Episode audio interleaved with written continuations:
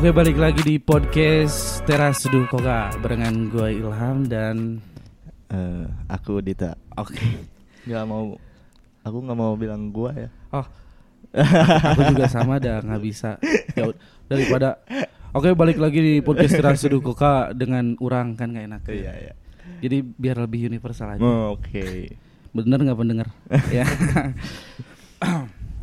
Dit Hmm. Gimana? Orang tadi bete Hmm. Perjalanan jauh kan Tigempol ke dia Lumayan sih. lu biasa perjalanan ditempuh 19 menit atau 17 menit tiba-tiba jadi jam 2 jam 3 Ti- jam Pak. Tiga jam.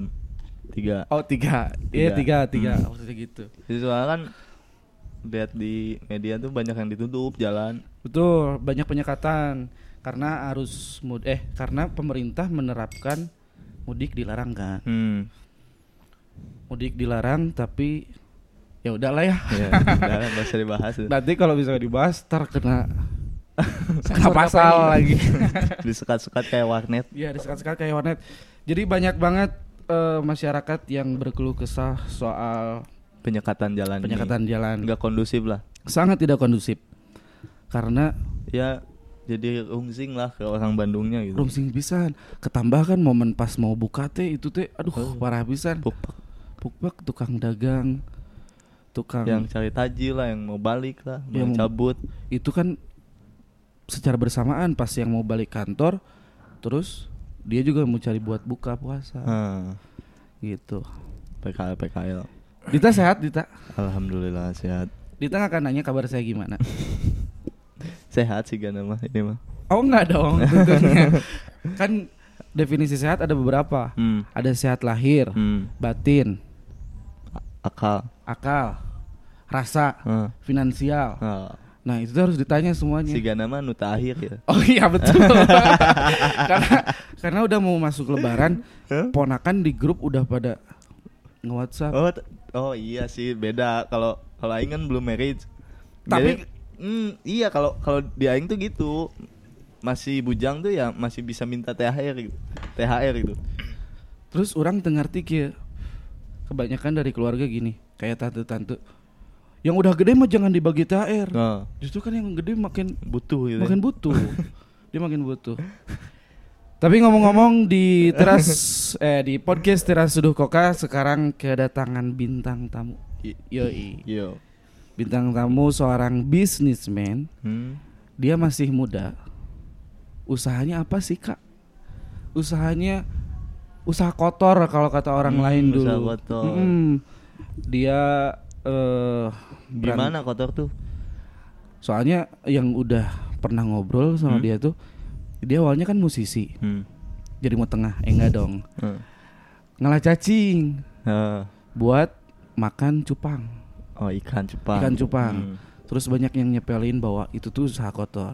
Kecil lah gitu. Kecil, Nggak adaan kecil. gitu. Nggak ada sama sekali. Hmm. Orang lihat eh, apa? Mandang sebelah mata. Pandang remeh lah gitu. Pandang remeh. Mungkin karena mereka nggak ngerti ya. Hmm. Tapi karena basically dia hobi awalnya, sekarang dia menetap sebagai eh, pengusaha ikan cupang. Oh. Bahkan yang beli itu nggak cuma dari kalangan biasa, tak Kalangan gimana tuh? kalangan selebritis pun. Oh, beli iya, ke iya, dia. Sorry, sorry, nggak nggak dapet aing. Iya gitu, iya. Maksudnya Hmm, kurang. nggak kalangan bi- kalangan biasa tuh di luar orang gitu. Ah, nggak mau bukan bukan juri. nggak gitu konsepnya. Yuk minum dulu. Yaudah kita panggil aja sekarang. Halo Aryo, apa kabar? Halo, baik. Alhamdulillah, baik banget.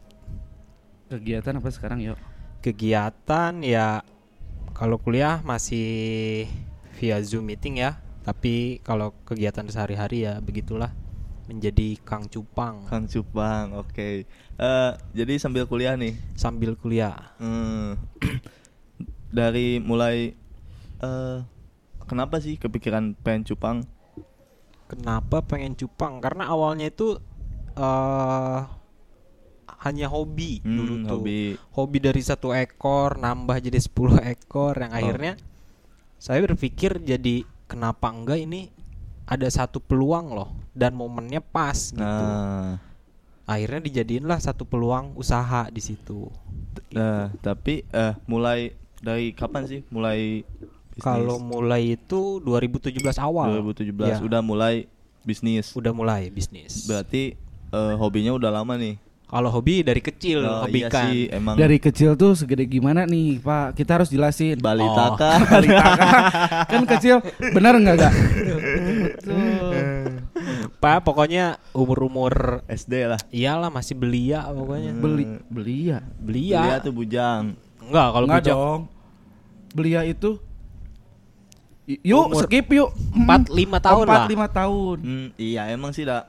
Apalagi kalau SD mah kan dia kalau lagi bulan puasa apalagi gitu. SD mah ya paling jajanannya mainan gitu. Kalau nggak cupang, narik cupang. Tapi dari dulu udah dikasih gimana? Tapi Dita sama Erlangga suka cupang gak sih? Saya suka ada cupang. Wow Wow. Aku Wow. suka di Kamu juga suka dicupang? Nah, enggak. Emang sih orang basicnya suka ikan gitu. Hmm. Tapi lebih suka ikan predator gitu. Tapi untuk itu enggak terlalu suka sih kalau orang ke tanaman. Oh ke tanaman. Hmm, That's why namanya teras teduh kok Nggak nyambung kan? enggak. Nggak. Nggak nyambung Oke. Oke yuk. Eh, Dari hobi lalu menjadi bisnis. Ya. Apa motivasi Iyo sehingga eh, gini gini potensi apa yang dilihat pada saat itu? Kok bisa bisanya di umur Iyo yang masih muda terus sementara kan cupang itu menurut kita kan yang awam itu adalah sebagai mainan kita waktu kecil nggak sih? Mainan waktu kecil terus ikan cupang yang bisa beli lima ratusan ya nggak sih? Iya, mati beli lagi Ba- mati gitu beli lagi mati Eh. beli lagi. Tapi sekarang yang yang kita lihat bahwa cupang ini memang punya pasar tersendiri. Betul. Nah potensi apa yang dilihat waktu itu? Sebenarnya dulu tuh belum eh, berpikir jauh ke potensi ya. Cuman lebih ke konsumsi pribadi aja gitu. Cuman oke. eh, setelah lama kelamaan mulai lagi terjun di ikan cupang itu eh, saya pribadi lihat di pertama medsos ya oh ternyata ikan cupang itu bisa dijual. Dulu tuh memang nggak sep- sefantastis kayak sekarang harganya gitu kan. Hmm. dulu masih 50.000 ribu cuman kan itu ada angka berarti di situ kan. Akhirnya saya memutuskan eh, untuk terjun karena potensinya memang bagus di situ gitu akhirnya motivasi saya ke situ sih potensinya memang bagus Nah, terus eh, kalau gimana sih? Kan banyak ada yang bilang, "Wah, enak ya cari duit sa- misalkan dari hobi nih, misalkan hobi hobi aing misalkan ngelukis nih." Nah, terus lukisan aing ada yang beli. Tapi kalau kalau menurut cara pandang orang ketika hobi orang diganggu dengan dicampuri dengan urusan bisnis tuh kurang kurang apa ya? Kurang nyaman lah. Jadi aingnya malah kurang bisa berekspresi di situ. Contohnya misalkan aing biasa gambar bunga. Terus Ilham order dit aing pengen gambar dong. Gambar apa Ham? Gambar motor. Nah, yang- yang nggak biasa gitu. Jadi anjing gimana ya gambar motor atau gimana jadi Oh. jadi bingung gitu. Oh, nah, ngerti, ngerti. apakah Aryo seperti itu nggak pernah merasakan bahwa yang tadinya nyaman. Kan emang awalnya hobi nih ternak ikan ngurus ikan cupang. Nah sekarang jadi lebih ke bisnis. Terus kan bisnis juga nggak sekedar yang namanya bisnis pasti ada perhitungan ada planning di situ. Betul. nah sempet bi- eh risih nggak sih?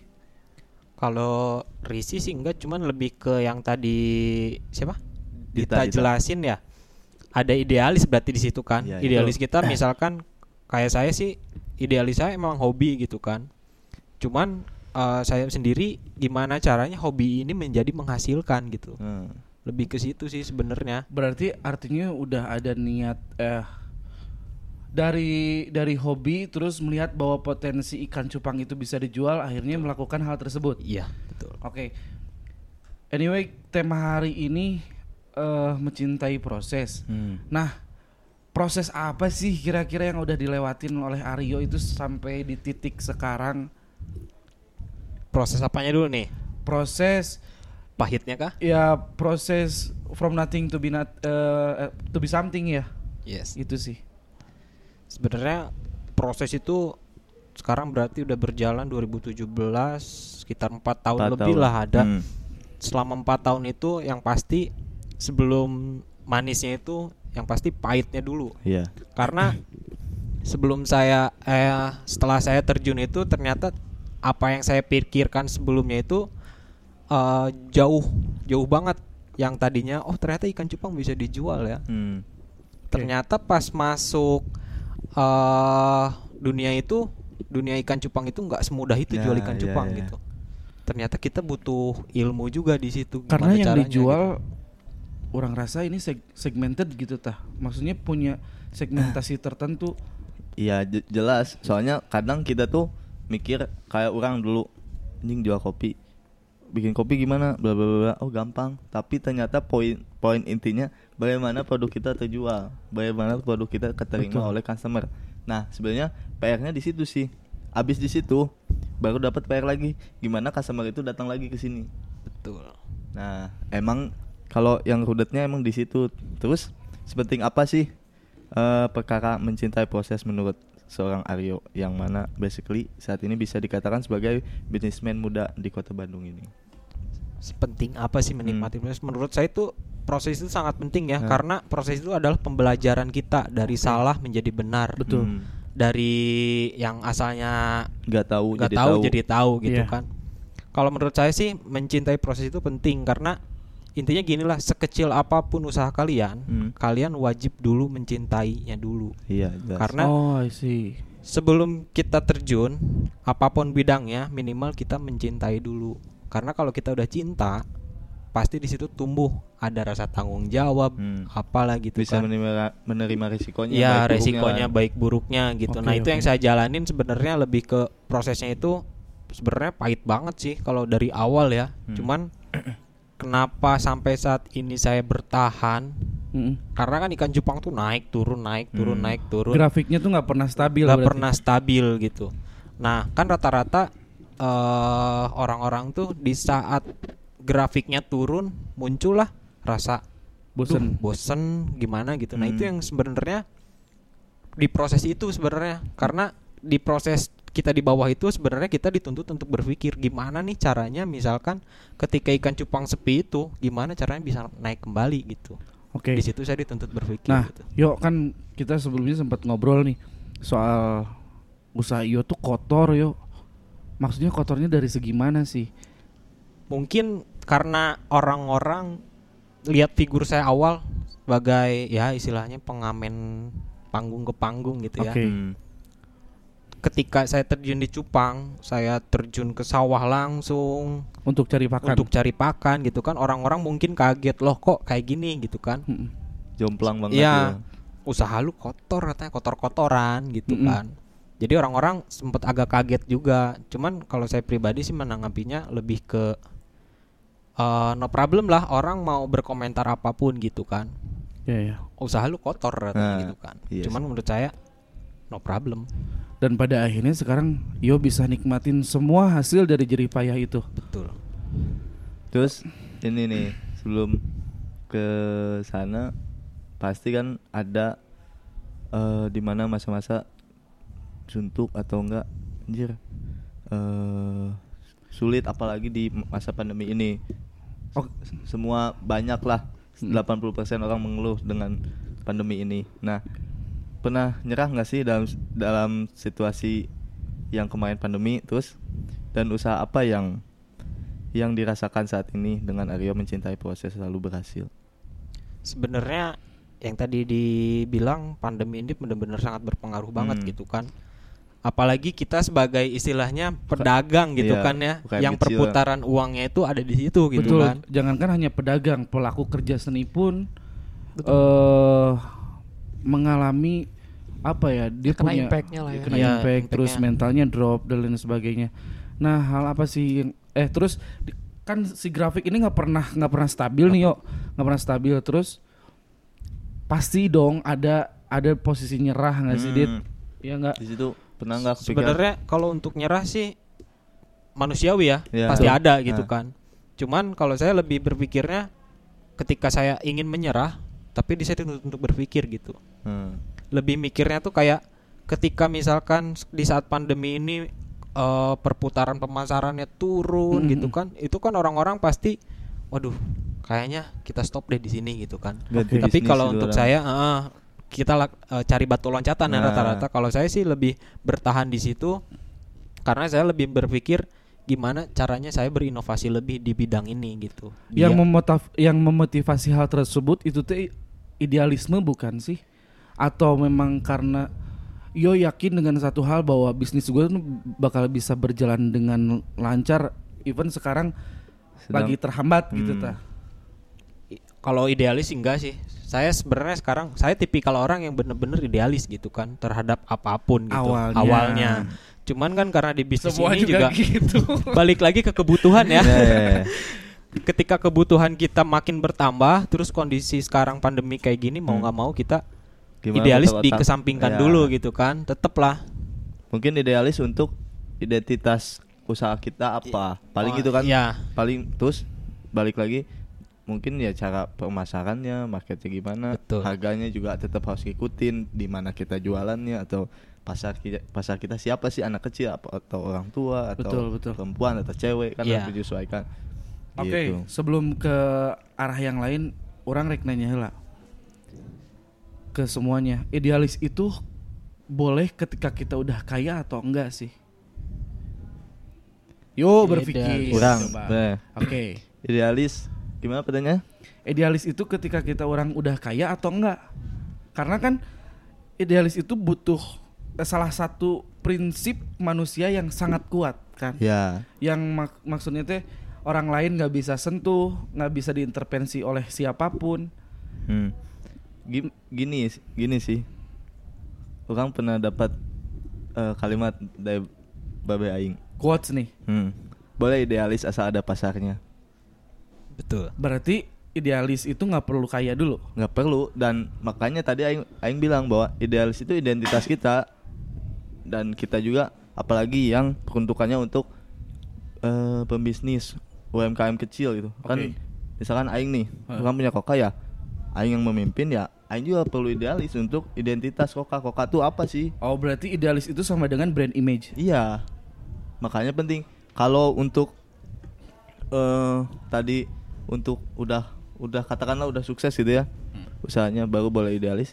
Ya itu juga aing nggak nyalahin gitu ya. Ya bebas-bebas aja tapi kalau menurut orang cara pandang orang ya idealis itu juga penting untuk identitas kita. Kita jualan apa?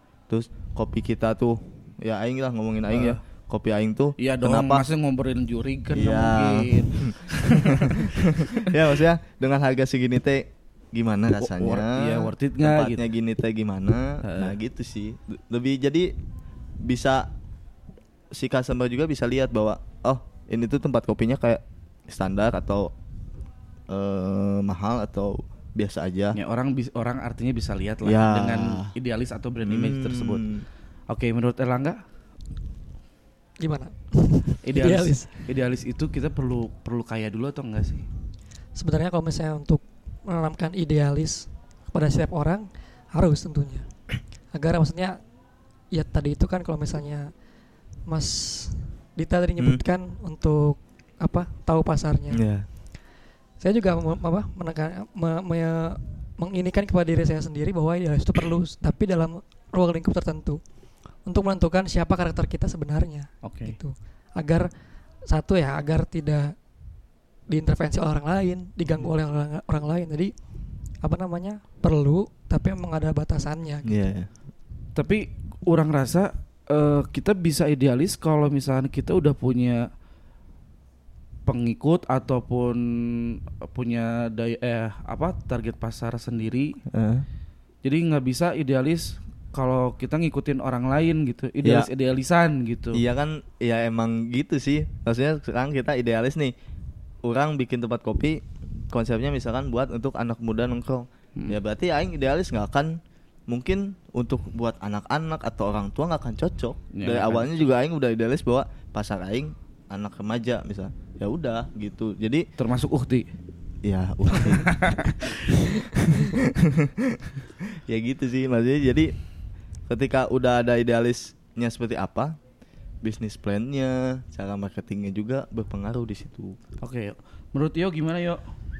kurang lebih hampir sama sih ya cuman kalau menurut saya itu ya idealis memang penting tadi yang kata disebutin eh, Mas Dita itu kan itu untuk brand image kita gitu kan. Betul. Eh, apa sih yang mau kita tonjolin kita idealis kita tuh harus berhubungan dengan apa yang kita jalankan gitu Hmm. kan. Cuman saya setuju tadi kata Mas Erlangga gitu kan. Kita juga idealis harus pada tempatnya gitu, tidak semua tempat bisa gitu. Oke, jadi nggak maksudnya gimana nih? Nggak belum semua tempat bisa nggak jadi yang tadi kan poin pertanyaannya itu kita idealis ketika kita belum sukses apa setelah sukses gitu ah, bisa sebenarnya gitu. mau kita sebelum sukses atau sudah sukses pun gak jadi masalah. Berarti idealis memang udah harus terbentuk. Harus karena itu kan merupakan istilahnya jati diri kita gitu kan Idealis ini untuk orang lain kah? Eh untuk untuk pembisnis aja kah? Atau Saling- berlaku pada siapa pun? Sa- saling mencakupi dua-duanya antara si pembisnis, seller dan buyer. Contoh, aing jual kopi, Oke. harga sepuluh ribu. Heeh. Aing idealis, gelasnya sudah gaban misalkan, Heeh. nyata naon. Maksudnya kan ya nggak Ya, ada hukumnya gitu. iya. Tapi kan di balik itu anjing aing rugi ya tuh. Ya. Nah makanya di- diletakkannya harus yang sesuai. Mm-mm. Terus ngikutin bisnis plan kita gimana ke depannya seperti itu. Terus eh berapa sih pendapatan saat ini dan apa aja progres yang didapatkan dari Aryo dari Aryo mencintai proses. Jadi maksudnya dari eh rank rank dari pas sebelum corona sam- sampai sekarang corona. untuk omset Hmm.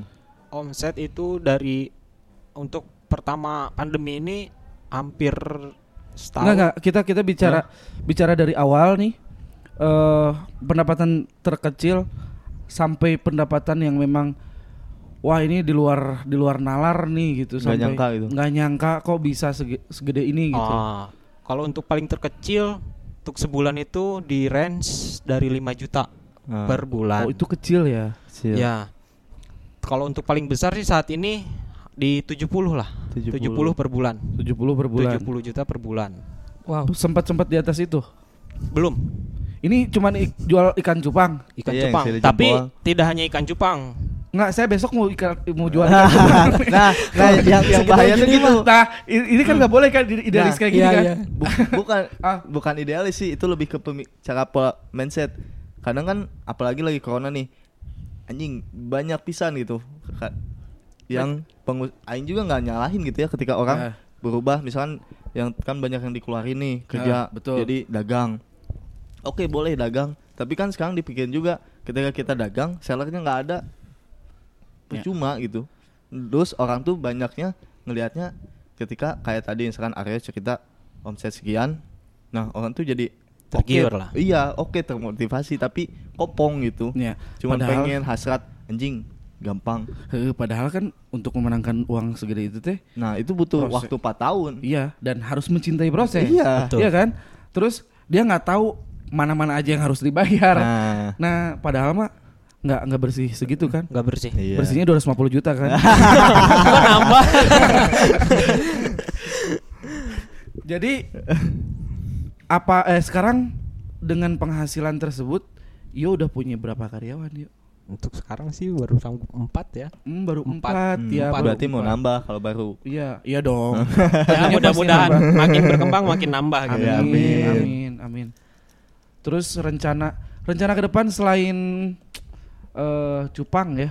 Eh, bentar dulu. Cupang ini akan mati masanya atau enggak? Kalau lihat dari sekarang nih ya, karena kita lihat eh, kacamata saya sebagai penghobi aja dulu ya. Bapak pakai kacamata enggak deh? Enggak. Istilahnya sudut pandang Oh, saya. pandang. Oke. Sudut pandang saya, Saya orangnya harus sebagai digituin, Pak. Soalnya apa? Biar apa? Biar lucu. Yuk lanjut. sudut pandang saya sebagai penghobi aja ya. Kalau saya lihat gitu kan. Kalau tadi pertanyaannya ikan cupang bakal mati apa enggak? Ya mati dong. Mati dong karena bernyawa gitu kan. Cuman masanya ikan cupang Kok ini Bapak lucu mungkin ya? ya. Ini makin lucu ya. Masanya mungkin ya. Masanya itu kalau menurut saya sih masih tetap bertahan ya karena barometer kita itu tetap di kontes. Oh. Selagi ada kontes, perputaran ekonomi ikan cupang ada di situ. Tap- nah kalau yang misalkan Arya punya eh, cupang juara kontes nah itu ngaruh nggak harganya Ngaruh banget, oh ngaruh banget. Berarti nggak 70 juta dong, bener 250 juta dong. Amin. Amin. Mudah-mudahan ke depannya. Cupang apa yang ada di timur? Tahu. Enggak. Kota kota Cupang. Kupang. Waduh. Lucu ah. Aduh, aduh. Orang tua. Aduh, ya maaf. Yuk, lanjut. Jadi selama ada komunitas, Cupang ini nggak akan pernah mati. Iya, nyawanya ada di komunitas pokoknya. Tapi Aryo pernah nggak maksudnya eh, kan jadi kalau lebih ke komunitas ya pernah nggak sampai nge-subsidi dana untuk ngeramein gitu biar tetap hidup cupang Kalau untuk subsidi dana sih lebih ke supporting ke kontesnya sendiri ya. oh. Karena kont- kontes ini kan istilahnya komunitas yang ngadain. Kadang-kadang komunitas itu memerlukan untuk biaya apa gitu kan. Kita sebagai sponsor aja Oh, gitu kan. iya, iya, iya. Kita support itu kan. Karena saya berpikir kalau nggak ada kontes, saya pun nggak akan berjalan. Iya, iya, Kita Jadi saling istilahnya sim- simbiosis simbiosis. mutualisme Oke. gitu. promosi lah uang promosi kalau Ya. tadi ada kompensasi dan benefit. Betul. Pinter banget ya. Terus jadi apalagi ya? Nggak dong, ada dong tentunya. Nggak itu cuman break doang. Iya. Tak, Hmm? Dita tertarik tuh untuk jualan cupang. untuk sekarang belum sih 70 juta loh tak. saya masih banyak urusan uang juga Tapi Dita harus nyari sawah di sini. itu kan udah nggak ada sawah di nggak ada sini sawah. Udah nggak ada sawah. iya orang-orang nanti makannya tuh nggak akan beras barangkal Oh iya barangkal karena beton semua. udah nggak ada sawah di sini jarang banget Gak. Ega mau jualan cupang nggak? Enggak deh kayaknya. Jangan dong. Belum sih. Nanti- Belum ada kepikiran buat ke sana. Tapi Cuman Ega suka cupang gak sih? Eh tadi sukanya di cupang ya? Cupang. Oh, nanti deh kita bahas lagi ya. Ini saya simpan dulu nih. Iya, Nanti iya, nih boleh, boleh, boleh. Belum rame. belum rame, belum rame. Oke, yuk. Tadi kan eh, sebelum kita mulai ada beberapa poin yang memotivasi Aryo. Katanya ada tiga poin yang diterapkan dalam hidup Aryo. Apa aja sih? Kira-kira bisa di-sharing nggak ke semua pendengar kita? Sebenarnya sih bukan tiga ya, cuman ketiga tuh poin itu ketika saya mepet gitu ya. The power of kepepet. Iya, di power of kepepet. Sebenarnya ketika ini lebih ke apa ya? Problem ketika orang mau berusaha, mau Nah. buka wirausaha, kadang-kadang kan kepat kepatoknya itu di nominal, No- uang, modal modal modal. Kalau saya pribadi sih eh ketika kita mau ngebangun satu usaha, ketika poin yang pertama itu bukan uang. Hmm. Karena syaratnya sebagai kita untuk bekerja keras wirausaha, yang penting sehat, Oke, memiliki akal, Hmm. oke. bertanggung jawab, memiliki keberanian. Ketika poin 4 itu kita punya, poin ke satu itu pasti akan kita dapat. Contoh, Hmm. ketika kita tidak punya uang, kita punya akal. Gimana caranya nih? Ketika kita tidak mempunyai modal, kita punya keberanian. Kita punya satu apa istilahnya eh, punya keyakinan kayak gini. Saya punya investor nih. Hmm. Oke. Berarti kan kita dituntut untuk bertanggung jawab Iya, ketika iya, kita betul, punya betul. investor gitu kan. Di situ kita bisa menghasilkan modal gitu Ya, kan. ya. Nah, sebenarnya ke situ ketika kita pengen berusaha jangan dulu mikir nominal. Jadi nggak ada alasan nih buat orang-orang alasan. yang mau mulai usahanya. Waduh, orang tuh boga modal ya. Iya. Orang boga modal duit loh. udah ada uang pusing ya kumaha Iya. Ya kan ketika ini sempat dialamin kurangnya tanya. oh. Ketika orang boga duit, orang rek naon ya. Jadi semua yang terplanning itu tiba-tiba nggak ada, Ah, berarti kurang kurang padat tuh kurang padat dan kurang Keyakinan. dewasa aja. Ah. kalau sekarang Eh, ya mah, ya pasti itu. Jadi itu poin 4 itu penting, yo. penting, penting banget. Karena itu pun yang saya jalani dulu kayak gitu gitu kan. Tapi yo berangkatnya dari awalnya punya modal dulu nggak sih? Punya 200 ribu Ya itu modal lah ya. Hmm. modal. Apa pun, eh, berapapun bentuknya, berapapun nominalnya, Iya, itu modal. Modal. Saya anggap itu modal karena dari dua 200 ribu itu bisa sampai saat ini tuh karena uang 200 ribu itu. gitu. Oke, berarti setiap kali ada uang 200 ribu, Aryo mengucapkan terima kasih dong. Iya dong. 200 Terima ribu, kasih. makasih. kan nggak gitu konsepnya. Terus apalagi yo yang yang bisa di-sharing kira-kira buat eh, kaula muda yang memang pengen nih buka usaha, nggak cuman usaha di Cupang ya, Iya. Eh, di usaha mencupang pun bisa kan? Aduh. Eh, Jangan buka dong. jasa gitu, buka oh, jasa gitu. buka jasa, Jasa cupang. ya open, eh. Ada tit gitu ya. Nggak sih kalau kalau dari aing untuk yang mau usaha tuh yang pertama ya harus yakin bahwa terus bener-bener dipikirin jangan pengen lihat enaknya aja terus yang per- yang terakhir konsisten sih Ya. dalam bisnis apa pun itu maksudnya soalnya bisnis yang sehat tuh menurut orang minimal dia bisa jalan lima tahun Oke. dia bi- bisa jalan hidup gitu tetap jualan nah itu bisnis yang sehat menurut orang. Bukan siklus uji coba bisnis selama tiga bulan. Orang banyak bilang. Kal- kalau kalau aing sih dapat sem- seminat gitu sih jadi lima ya masuknya ke lebih ke kalau yang tiga bulan itu lebih ke ini sih lebih Try and error nggak sih? iya try and error. Tapi kalau udah disebut bisnis sehat tuh lima tahun jalan gitu. Terus tapi eh ya itu juga nggak mutlak sih. Terus yuk mencintai proses ya soal bicara soal mencintai proses. Banyak orang yang memang kayak gini lah. Ilmu marketing itu yang orang tahu ada lima ya. Yang pertama itu pen- Wanita. enggak dong yang pertama itu eh Syahadat. wanita. oh iya betul. iya betul orang lagi serius tak oh Hmm. yuk bercanda yuk yang pertama itu penjelasan produk Betul. eh pengenal iya pengenalan produk Pengenalan. lalu pengenalan produk lalu yang kedua dijelasin tuh produk itu yang ketiga itu ditolak nah rata-rata orang ketika nyampe di poin tiga itu orang udah pada nyerah duluan. Hmm, berhenti. padahal eh, padahal di poin ketiga ini adalah salah satu akses untuk menuju keberhasilan. Dan yang keempat itu penawa, eh, penjelas penawaran kembali. Yang kelima negosiasi. Hmm. Nah, banyak orang yang nggak bisa mencintai proses, terlebih dengan situasi-situasi yang menimpa mereka.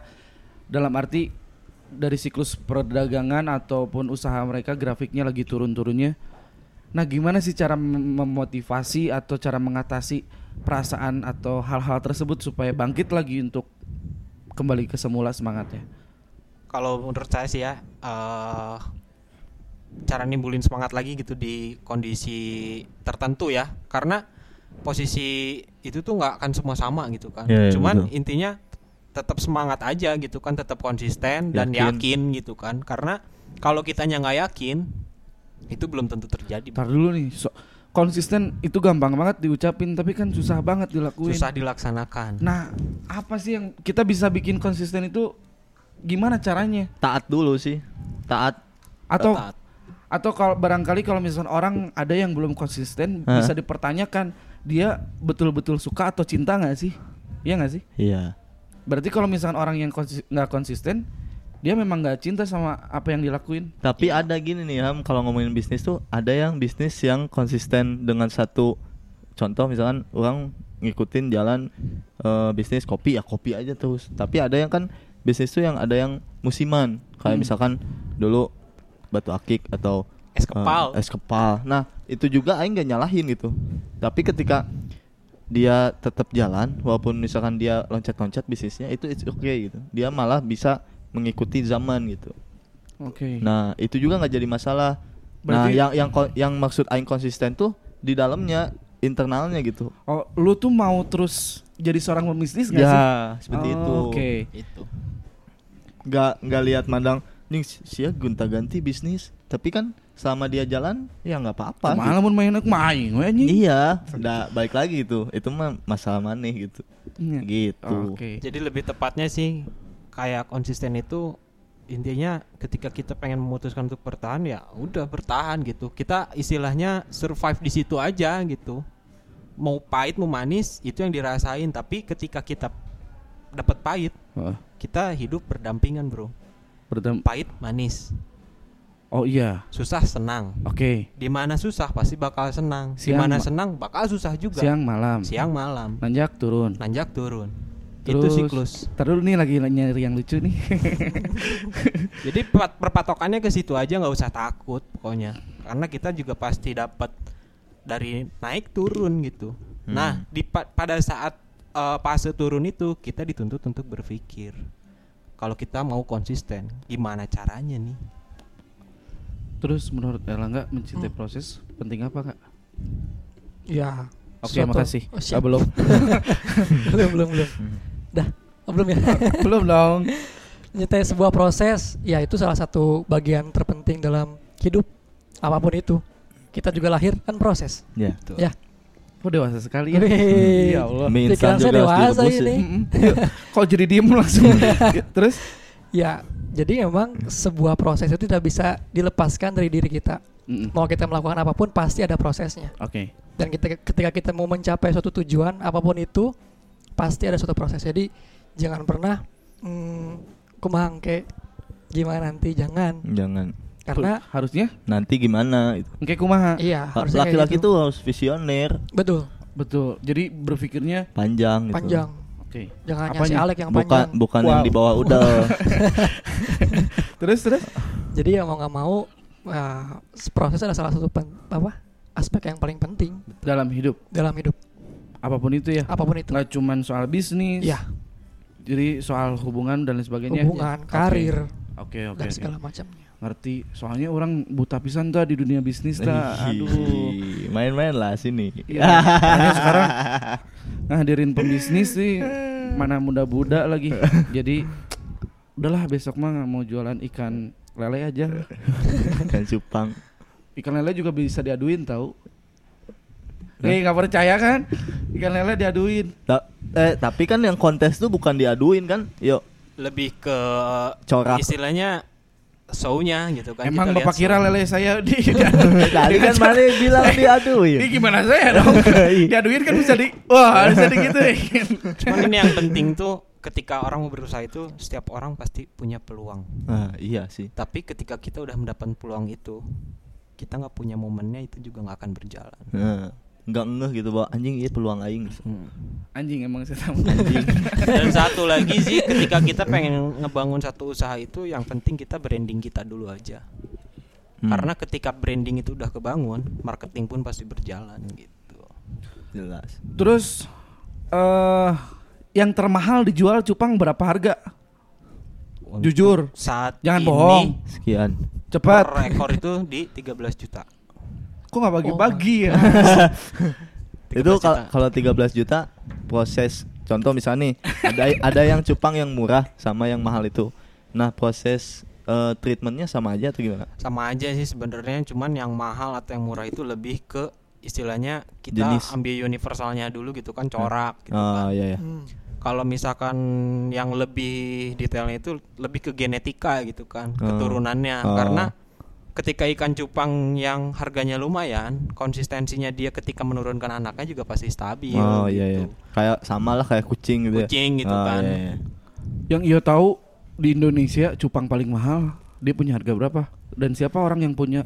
Terakhir kemarin saya lihat di lelangannya Denny Sumargo itu satu ekor 41 juta itu yang bid itu Royal Betavis Depok.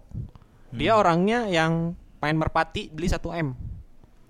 Merpati Pemain merpati Heeh. beralih ke cupang.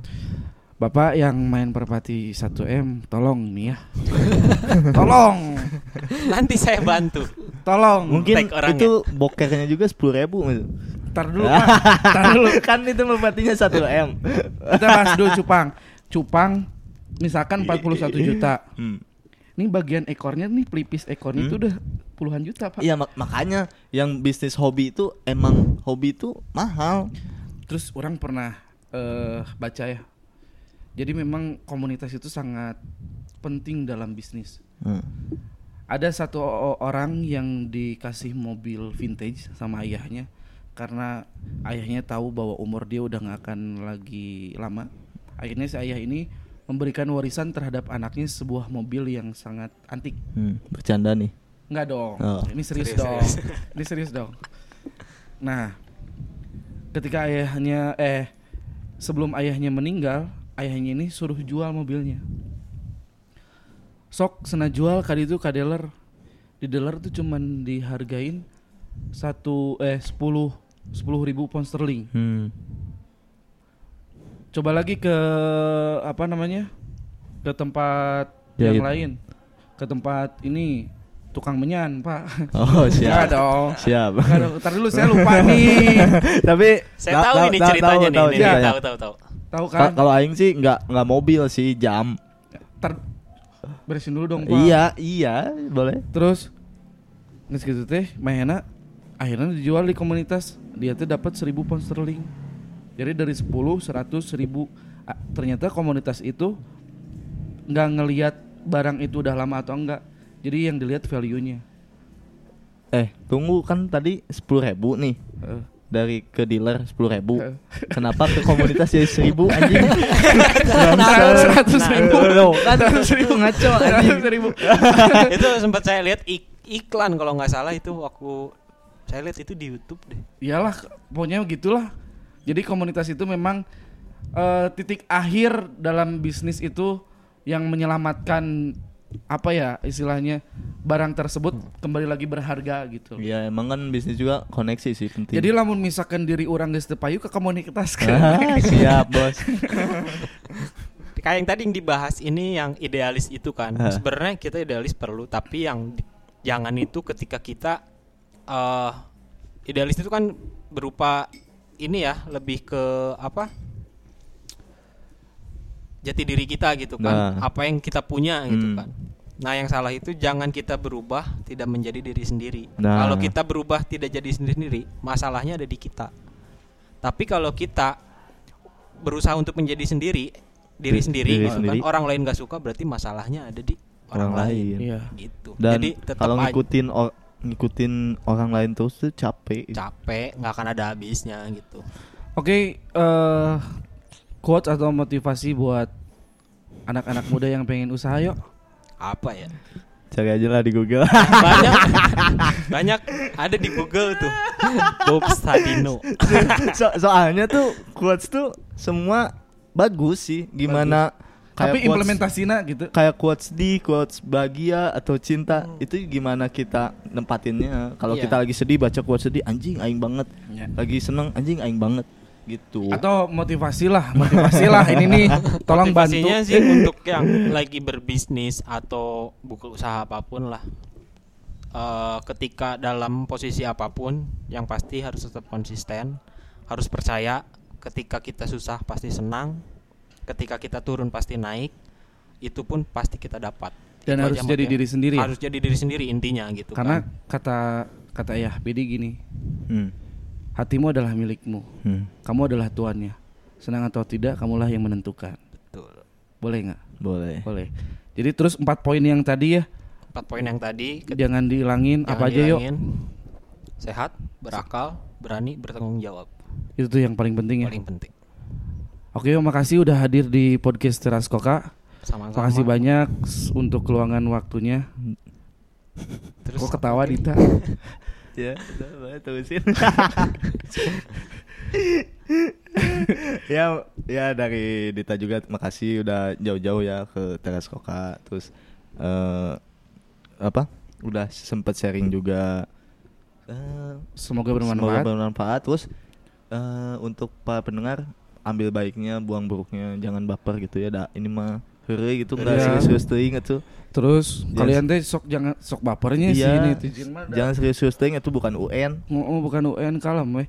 Terus mudah-mudahan selain bermanfaat Aryo juga bisa jadi salah satu partner di podcast ini ya. Iya. Amin, mudah-mudahan. Amin. Terus satu pesan lagi nih. Tah. Ini juga sebelumnya saya berterima kasih banyak ya udah diundang untuk menceritakan istilahnya proses saya di sini gitu Oke. kan ya mudah-mudahan buat teman-teman yang dengar tuh menjadi apa ya istilahnya motivasi juga ya. Iya. Apa jadi tidak selalu manis lah ketika kita berjalan pun niat yang awalnya A kita belum tentu bisa nempuh A Iya, ya betul betul. gitu kan. Ada proses di situ Hmm. yang intinya tetap nikmati proses aja udah. Oke. Untuk terakhir eh kira-kira kalau orang pengen beli cupang Aryo di mana tuh yuk? Kalau teman-teman pengen beli atau hanya sekedar untuk pengen lihat-lihat bisa cek di Instagram @aryokartadimaja. Hmm. Kalau udah ada eh, offline store-nya. Untuk offline store mungkin ke depannya bisa. Oh, Cuman sementara ini belum ada. masih di rumah. Ada gitu? sih. Oh. Ada. Ada Alamatnya cuman di masih di dekat rumah di mana tuh?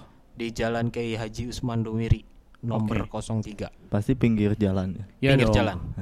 Kalau di kamu tahu? tabrak. Ya, oke. Ya, makasih. Oke, makasih semuanya udah datang. Sehat semuanya, sehat terus. Akalnya tetap ada, tanggung jawabnya tetap ada. Iya, apalagi di pandemi ini. Beraninya pun harus tetap ada. Siap. Saya Ilham Saya- dan Dita pamit undur Pamit. diri. Terima kasih sudah mendengar. Jangan lewatkan setiap episodenya obrolan lucu dan seru hanya di podcast Teras Sedukoka.